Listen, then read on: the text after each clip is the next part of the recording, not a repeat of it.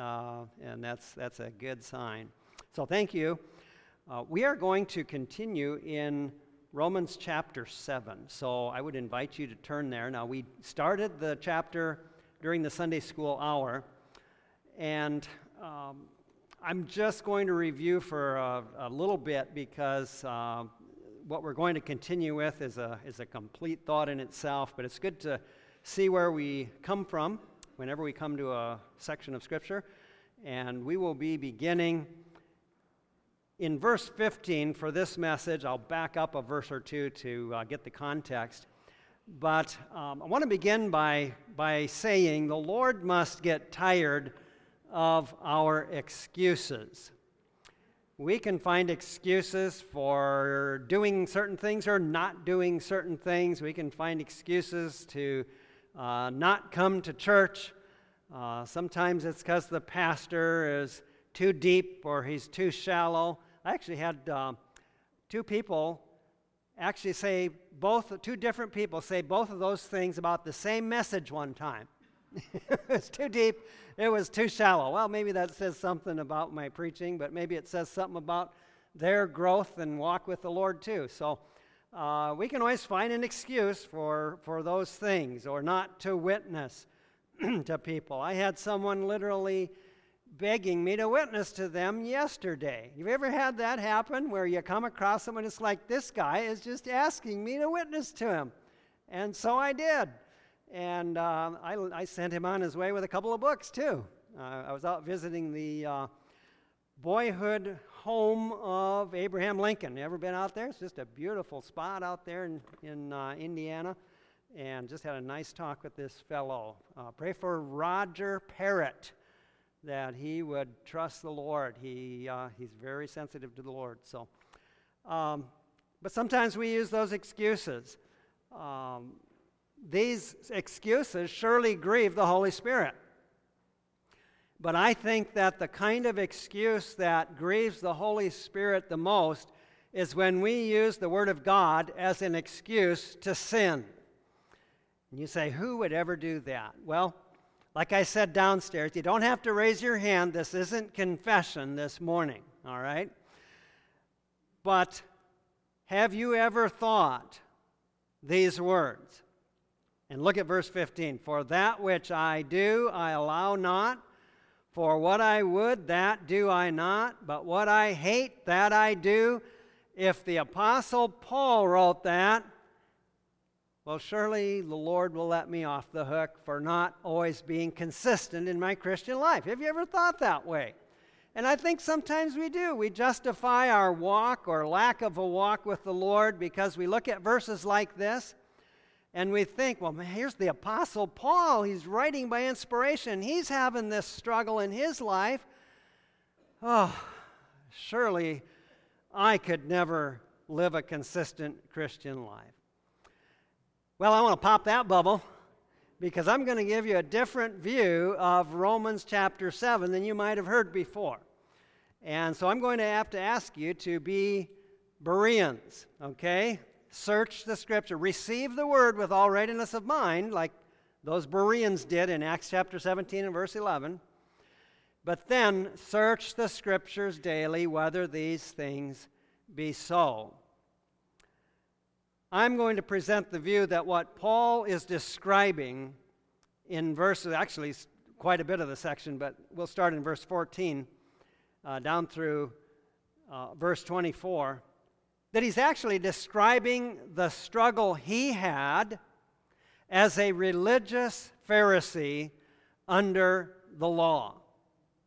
And we will give you reasons for why we hold that position and then uh, see if that doesn't fit that life. So, to introduce, we'll pick up where we left off in Sunday school, verse 14. For we know that the law is spiritual, but I am carnal, sold under sin. Now, it is true that a Christian can be described as carnal. Paul certainly did that with the Corinthians, didn't he? He said, I have to speak unto you as carnal, as babes in Christ, and not as unto spiritual. Well, he wasn't saying that they weren't saved. In fact, it was because they were saved that he's a little bit, well, firm with them in that passage. And so, yes, a Christian can be described as carnal. but so can a non believer. In fact, a non believer is always carnal in this respect. Carnal just means fleshly. And if you are an unbeliever, you are always in the flesh. Now, you might try to do spiritual sounding things. You might try to live the way you should, actually, as we're going to see described in our text, but you're still carnal if you're an unbeliever. But that's not the word I'm really centering in on because Paul says one more thing, the final phrase of verse 14, that I think identifies who he's really describing here. He says, I am carnal, sold under sin. Now, if you know much about redemption, you know that a true believer could never say, I am sold under sin. That, those are not the words of a believer. In fact, I use the word redemption on purpose. The word redemption in the Greek is ex agorazo. Uh, the agora was the marketplace. At the marketplace, yes, they sold, uh, you know, fruit and vegetables and so forth, but they also sold human beings as slaves. And that's what the Apostle Paul has in mind in other places when he writes about being redeemed. We are ex agorazo, which means we are extracted as believers. Once we put our trust in Christ by believing the gospel, we are removed from the marketplace of sin, never to be sold again. Are you glad for that truth? I certainly pray that you are, because that means our salvation is secure in Christ. We're sealed with the Holy Spirit. We're not for sale once we have been purchased by the Lord Jesus Christ. We've put our faith in Him. So, my point is whoever Paul's describing here, and he's using first person, he's using himself as an example, he's talking about a person who's not saved. Now you might ask, well, how could he say in verse 15, for that which I allow? He's talking in present tense, he's using first person. Well, if you know anything about literature, you also know that there is what we sometimes think of as uh, a way of intensifying the meaning of something and calling special attention to it. The Apostle Paul is using himself, first person now, to really draw us into his life and describe what it was like to be religious. And uh, Paul was religious, I should say Saul at that time. He was religious enough, and you'll read about that over in Philippians, where he says, I was a Hebrew of the Hebrews, the tribe of Benjamin, a Pharisee. I mean, he had all the religious credentials and more than you or I would ever hope to get. He was plenty religious, but he was lost. He was unsaved. He was sold under sin. So that's who he's describing. He puts it in first person present to sort of dramatize now what he was going through. He does a similar thing actually in 1 Timothy where he says, He's the chief of sinners. I am the chief of sinners. Well, he certainly wasn't the chief of sinners when he wrote 1 Timothy. But again, he's going back in his life and he's putting it in the present to dramatize it. So, with that in mind, look at verse 15 again.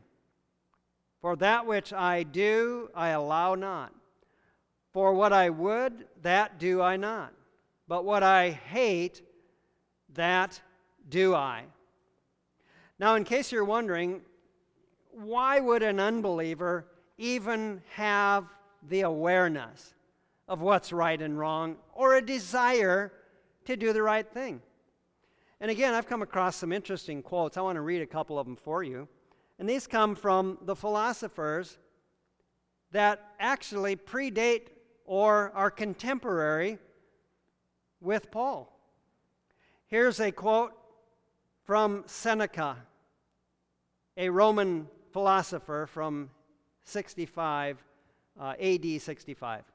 He says, quote, "What is it that draws us in one direction while striving to go in another? And impels us toward that which we wish to avoid?" That's not Paul saying that, that's Seneca. Certainly not known to be a believer. Or how about Ovid, a Roman poet who wrote between AD or BC uh, 43 BC and AD 17. Ovid wrote, My reason this, my passion that insists. I see the right, and I approve it too. Condemn the wrong, and yet the wrong pursue. Doesn't it sound a lot like what we just read in verse 15? That which I do, I allow not, for what I would, that do I not. But what I hate, that do I. Now, I warned the folks in Sunday school you don't have to raise your hand, you don't have to acknowledge you're thinking that way or you ever have. But just let me ask you even before you were saved, did you have that struggle of really wanting to do the right thing but not being able to figure out how to do it? Anybody have that? Yeah, I think a lot of people identify with that, even though they're unsaved. So, yes, there is that struggle even among unbelievers. Well, the apostle is going to go on now and elaborate. Verse 16 If then I do that which I would not, I consent unto the law that it is good. Now then, it is no more I that do it, but sin that dwelleth in me. And at this point, we are going to see Paul looking back at his life and expressing the feelings that he had even as a religious Pharisee. And what we'll find, if you're following the outline here, verses 18 through 20 are going to be an explanation of verse 17.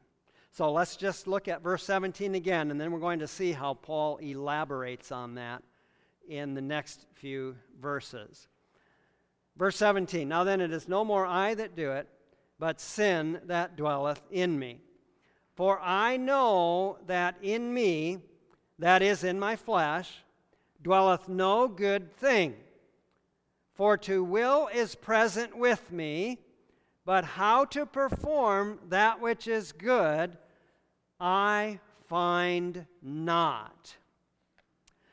Now, we're going to show you a scripture a bit later that really contradicts that once you become a believer. Because guess what? If you're a believer who's in the Word at all, you do know how to perform that which is good. You do know. But again, as he's presenting this here, it's from the view of a person who just doesn't know how to perform that which is good. And again, he repeats the idea that he did in verse 17. Verse 19 says, For the good that I would, I do not, but the evil which I would not, that I do. Now, if I do that I would not, it is no more I that do it but sin that dwelleth in me. Now, I want to illustrate this, and also verse 23, where he says, I see another law in my members. Now, if you were here in Sunday school, or even if you weren't, what's Paul talking about here when he says his members? What members? Eyes, ears, hands, feet. It's talking about the members of our bodies. So, what he's saying here, as a religious Pharisee under the law, he says, I see a law working in my members. What's he talking about? Well, the Pharisees had this thing that allowed them to excuse their behavior by blaming it on their members. And do you remember when the Lord Jesus Christ during the time of the period of the four Gospels, before the dispensation of grace, the Lord was ministering to the circumcision, to the Jews. I am sent not but to the lost sheep of the house of Israel, he said. And when he ministered to them, he often got into confrontations with the Pharisees. Now, the Pharisees were the most religious of all the different sects in Israel and the Pharisees had this view if it's my hand making me sin, that's not my fault. And I think you can see where we're going with this. What did the Lord Jesus say to those guys? Hey, if your hand causes you to sin, cut it off. You know, that has bothered people, hasn't it? Or if your eye causes you to sin, pluck it out and cast it from thee. For it's better to go into eternity without a member than to go to hellfire because of that member. That's a little paraphrase there. So, why has that troubled people? Well, that's pretty obvious. Did, did the Lord Jesus, was he actually telling these people to cut off their hand? No, he's answering absurdity with absurdity. It's absurd to say, my sin problem is in my hand. That's absurd. That's not where your sin problem is, by the way.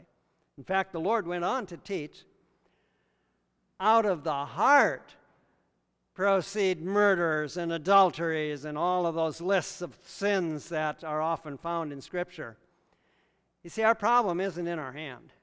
Oh, our hand might be the thing that steals, our eye might be the member that leads us to lust or facilitates it, or our feet might be the members that carry us to places we probably shouldn't be. It's like the guy that went to the doctor and says, Doc, I broke my leg in three places. And the doctor said, Why don't you stay out of those places? well, sometimes we do go where we shouldn't go. But you see, it's not the member's fault, is it? It's what's in the heart. And so the Lord was simply answering absurdity with absurdity. And we see Paul, as he's describing this struggle in our text, using the same argument. Verse 20.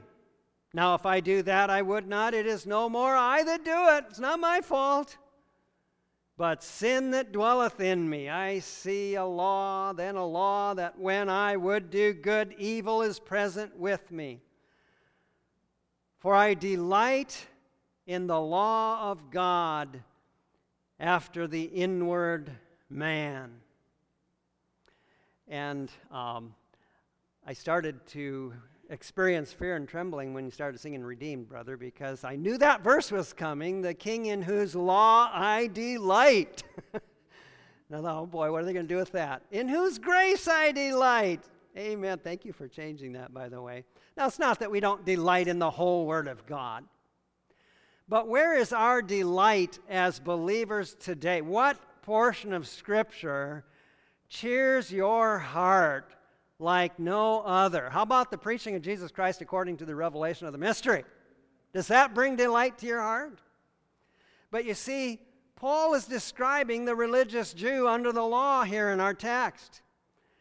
And that's the struggle that the religious Pharisee felt. He delighted in the law of God. In fact, again, the Lord Jesus made references to how much they loved the Word. Over in John chapter 8, I believe it is, or, or 5, I have to look it up.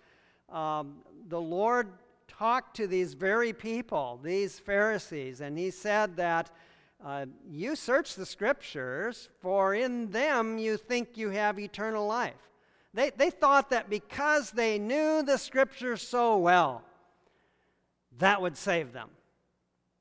And then he said, But you won't come to me that you might have life.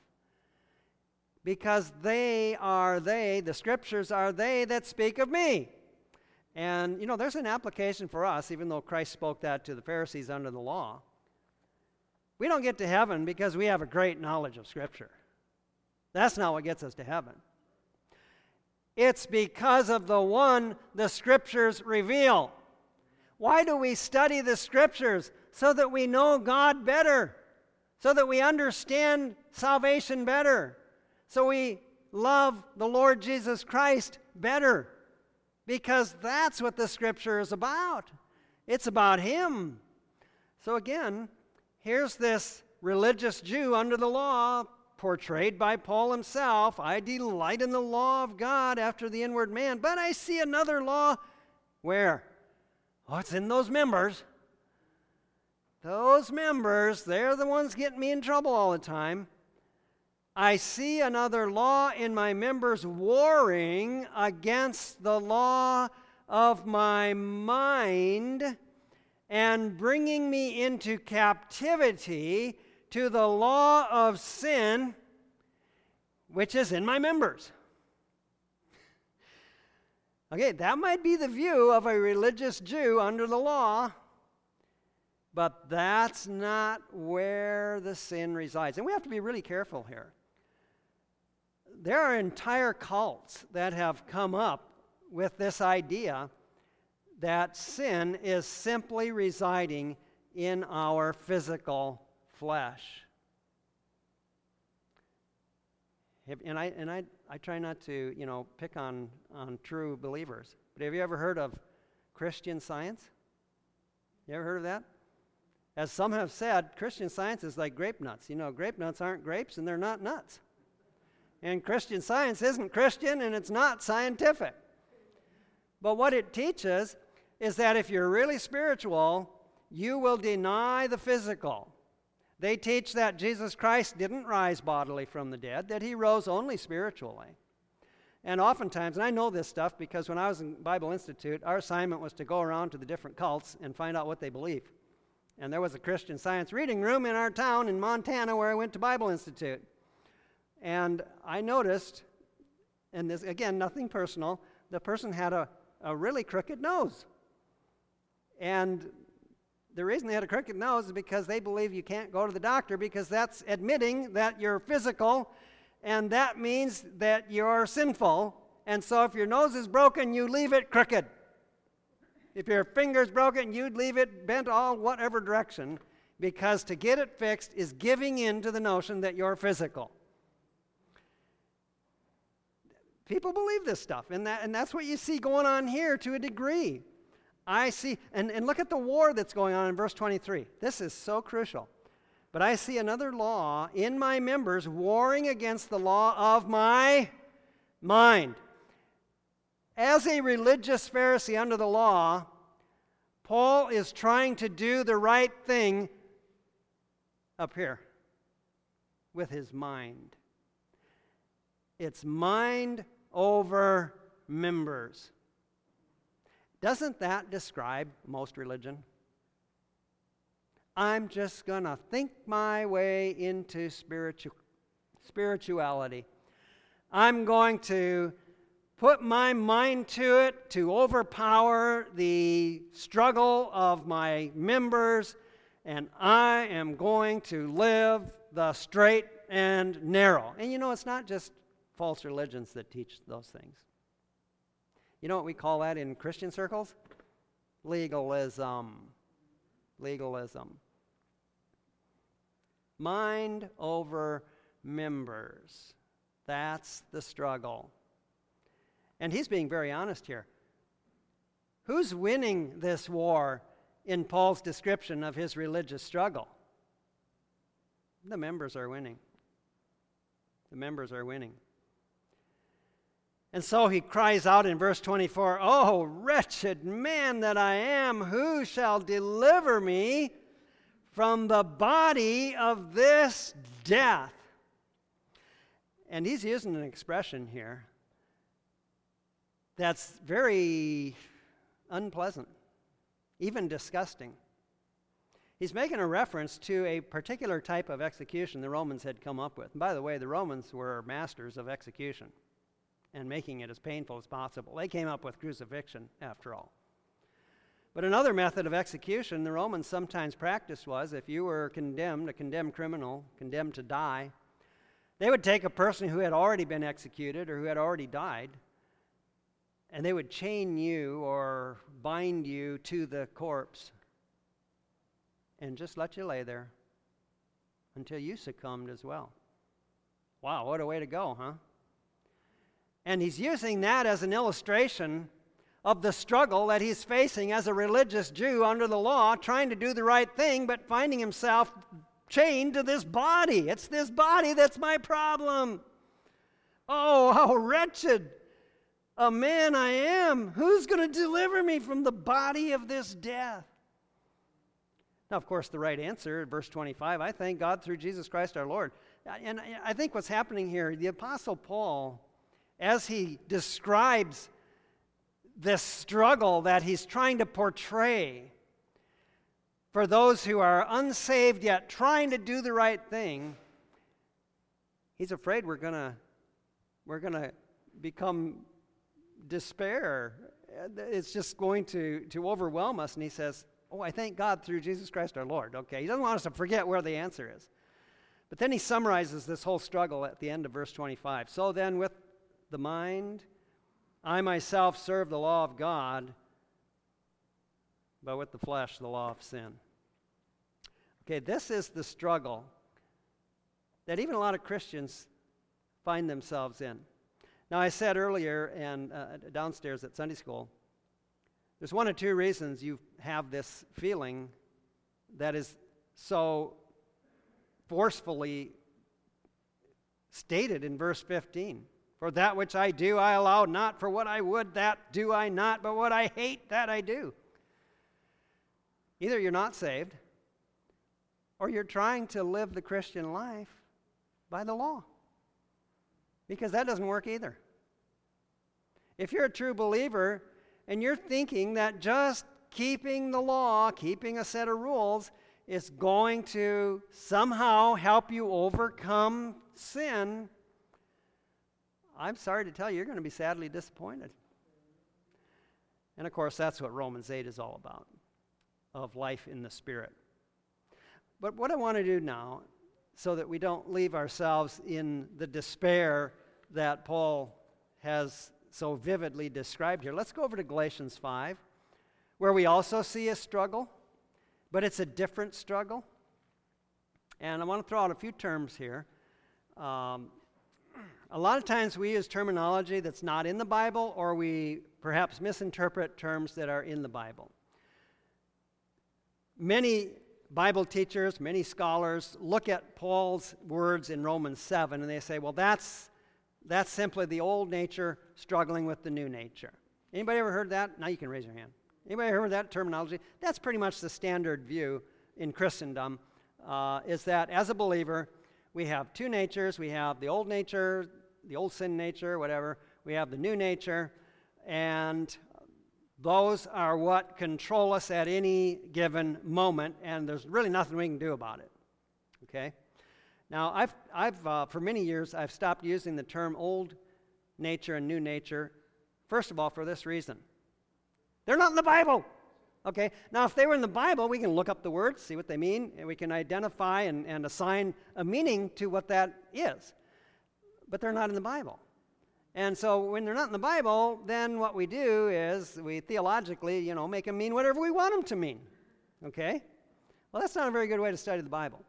Now, another thing that people will do is they will say the old nature is the same as the old man in Scripture, and the new nature is the new man. Okay? Well, at least we got some biblical terminology now to work with. Um, I disagree with that assessment. What most theologians say is the old nature and the new nature, I believe is closer to what we would call the flesh and the spirit. But they're different things. The old man is who we were in Adam. And you know what happened to that guy when you got saved? He's gone. You don't, you don't have him anymore. You have the new man that's everything you are in Christ. Now, why is this important? Well, you know, the Christian life isn't just a mental game, but the Bible speaks in literal, verbal terms that mean something. And so we need to understand who we are in Christ in order to live the Christian life appropriately. And we are a new man in Christ. We're no longer an old man. And yet we often think of ourselves as still that old man. If we keep thinking that we're that old man, guess what we're probably going to live like? Hmm, probably pretty much like that old man did. um, if we think and believe, more importantly, that we are a new man, that's going to change our outlook on the Christian life. Let's go to uh, Galatians 5, and I want to show you an interesting struggle that's different than the one we saw in Romans 7. Now remember, in Romans 7, what was the conclusion? Well, I see this law working in my members, and with my mind I serve the law of God, but in my flesh I serve sin. Okay, so does that sound like the victorious Christian life to you? But it sure doesn't to me. Now, does this sound any different? Galatians 5:16. This I say then, walk in the spirit and ye shall not fulfill the lust of the flesh. That sound like a victorious life? Ah, that's a lot different, isn't it? Now, same guy writing it, but now he's writing it from a different perspective. No longer is he describing the religious Pharisee under the law.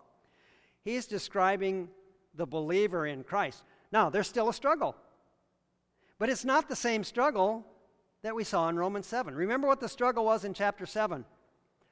The law of the mind, it's mind against what? Members. Mind against members. Now there's a different struggle. Verse 17.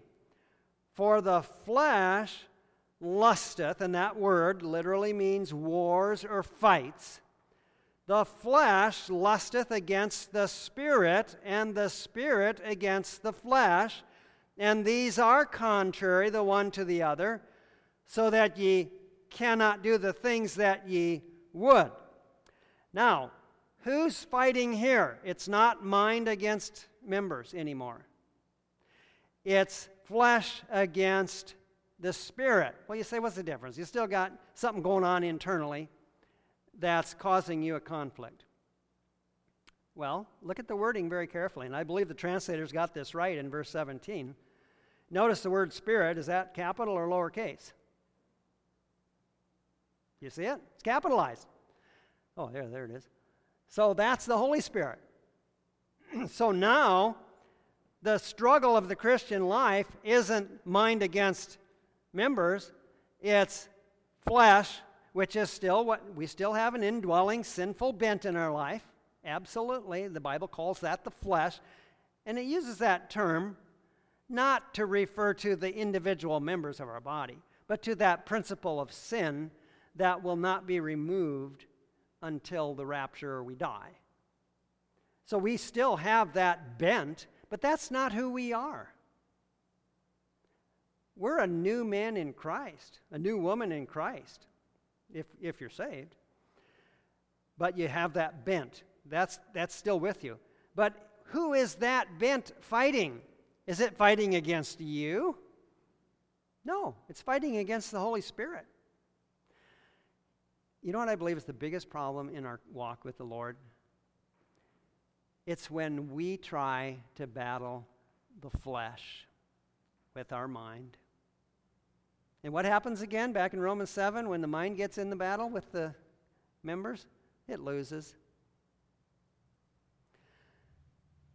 Who's going to win this battle if we get out of the way? Is the flesh going to win or is the Holy Spirit going to win? Hey, this is no contest. The Holy Spirit's going to win. But let's be honest. Again, you don't have to raise your hand. Yeah, you can if you want to. Oh, yeah, that's me. I'm a bad dude. I'm not walking with the Lord today. Hey, you can admit that if you want, but you don't have to. But what I'm saying is, when the flesh rears its ugly head, and it surely does, instead of saying, That's all right, Lord, I can handle this one, just say, Lord, I am impotent. You take this one and let the Holy Spirit do his work. He will win every time. Verse 18. And it, it's just amazing how all of this works together. We talked about this earlier today in Romans uh, 6 and 7 about the law and the fact that we're not under it. Look at it in verse 18. But if ye be led of the Spirit, ye are not under the law. And again, these are keys to the Christian life. We don't live the Christian life by keeping a set of rules. We allow the Holy Spirit to lead us. And by the way, I'm not talking about some mysterious whisper in your ear. This book was authored by the Holy Spirit. The scripture is clear on that point. It's being led by the Word of God, and particularly for us, the Word of God rightly divided. That's how the Holy Spirit leads us today. And the Holy Spirit always wins. And if you're led of the Spirit, you're not under the law. Now, if you're led of the Spirit, you might end up behaving in a way that the same person does who is simply being legalistic. Okay? But you're not doing it out of legalism. There's really only two definitions of legalism, and I think a lot of Christians are confused about this. Legalism is simply this either trying to be saved or be sanctified by works. That's all it is. That's what legalism is trying to be saved or sanctified by works. That's not how these things happen. So you might be led of the Spirit and look and act the same way that this guy over here, but he's doing it or she's doing it to try and earn salvation or become holy. You might look exactly the same. What's the difference? You're doing it out of the heart because the Spirit is leading you. Verse 19. And, and again, I just love this about the Word of God. Um, it, it doesn't take anything for granted. It's like, well, what are you talking about, Paul? What kind of things are you talking about? Okay, let me tell you. Verse 19 Now the works of the flesh are manifest, which are these adultery, fornication, uncleanness, lasciviousness, idolatry, witchcraft, hatred, variance, emulation. You got enough yet? Emulations, wrath, strife, seditions, heresy. Okay, Paul, I get the point. no, I'm not done. Verse uh, 21 envyings, murderers, drunkenness, revelings and then some of us have this mindset oh, well, he missed mine. He didn't name mine. And so Paul says, and such like. he covers all the rest of it right there. So we got no excuse, do we? And such like. So you wonder what the works of the flesh looks like? Yeah, that's what it looks like. and such like. And I tell you, as I've told you in time past, they which do such things shall not inherit the kingdom of God. And that's a whole other lesson, by the way, uh, that I don't have time to go into right now. I do believe in eternal security, but he's talking about a certain kind of inheritance here. Verse 22 But the fruit of the Spirit is love joy, peace, long suffering, gentleness, goodness, meekness, uh, faith, meekness, temperance. Against such there is no law. And they that are Christ's have crucified the flesh with the affections and lusts. That is such an important truth. We were crucified with Christ. When you put your faith in Christ, God identified you with the death, the burial, and the resurrection of the Lord Jesus Christ. Why is that important? Well, as we talked about in Sunday school, that's the gospel. Christ died for your sins, was buried, and rose again. And so when you become identified with those things by believing the gospel through faith in Christ, you now are identified with the work that Christ did on your behalf. And you you died with him, you were buried, and you were risen with him. Have you ever heard that song? Were you there when they crucified my Lord? And you know, when you first hear that, maybe as a new believer, you think, what? Was I there? No, that was a couple thousand years ago. I wasn't there. But when you understand the teaching of Scripture, that when you put your faith in Christ, God retroactively identifies you and puts you back there with Christ on the cross. He retroactively identifies you and puts you in the tomb there with Christ. And he also retroactively identifies you with Christ, brings you back out of the tomb in his resurrection. You now live a resurrected life Were you there when he crucified, when they crucified our Lord? Well, yeah, if you've trusted Christ, you were there. That's what God does for us by his grace through faith. So verse 25, Galatians 5:25, if we live in the spirit, let us also walk in the spirit. And I'd mentioned this earlier. Uh, you know, Paul is very precise in his wording because, well, he's writing by inspiration, of course, and God wants us to understand this stuff. Living in the Spirit and walking in the Spirit are two different things. Living in the Spirit is being saved. So when you trusted Christ, you were transferred into a new spiritual realm, the Holy Spirit taking up residence in your body. As Paul reminded the Corinthians, what? No, you're not? That we're the temple of the Holy Ghost, which is in you?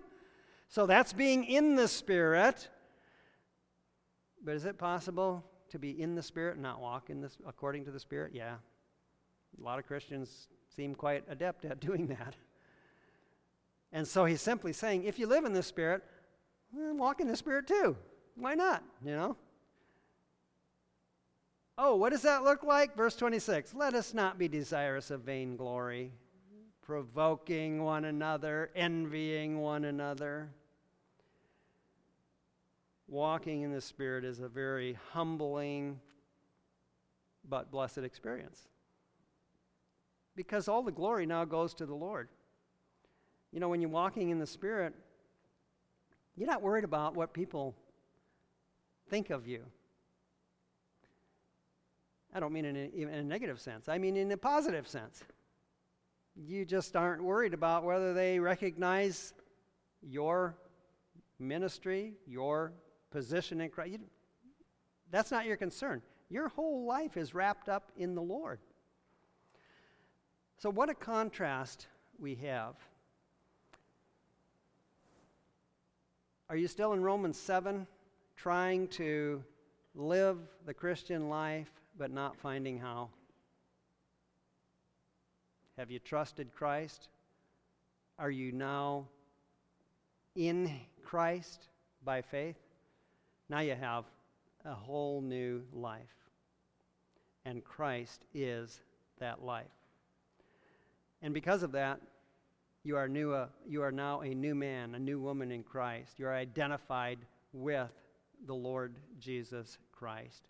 And it's in Him that we have our being. So, the next time you face a struggle, and it probably will be before you walk out the door, might be tomorrow, you come across a temptation or a, a thought that you shouldn't have or an activity you shouldn't be involved in, whenever this happens, just ask yourself Am I walking in the Spirit, or am I trying to live my Christian life mind over matter, mind over members, rather than trusting the Lord? Let's bow our heads, shall we? Father, what a joy it is to see your word and to understand our part in your spiritual program. Thank you that we don't have to have the kind of struggle that Paul described. We're thankful that he described it because we can identify with those attempts to simply control our actions through mental gymnastics, but that doesn't work. Thank you that you provide by your Spirit a better way, a more successful way of dealing with temptations and struggles in our life. And Lord, I pray that we'll find that victory that's already been purchased by Christ. It's already there. And by your Spirit, we will enter into it in a new way as the new creatures in Christ that we are. And Father, I do pray for that one or perhaps several, who have never really considered the gospel, that they might trust Christ today by believing that he died for their sins, for he surely did, and that he was buried and rose again victorious over sin and death. May they put their trust in you today for the first time, if they never have, and then enter into that joyous life of walking in the Spirit. Thank you, Lord, for this church and assembly and for the stand for the word rightly divided, uh, even when it's not popular. And we pray that you would just give them great joy and rejoicing in these truths. For we pray it in Christ's name. Amen.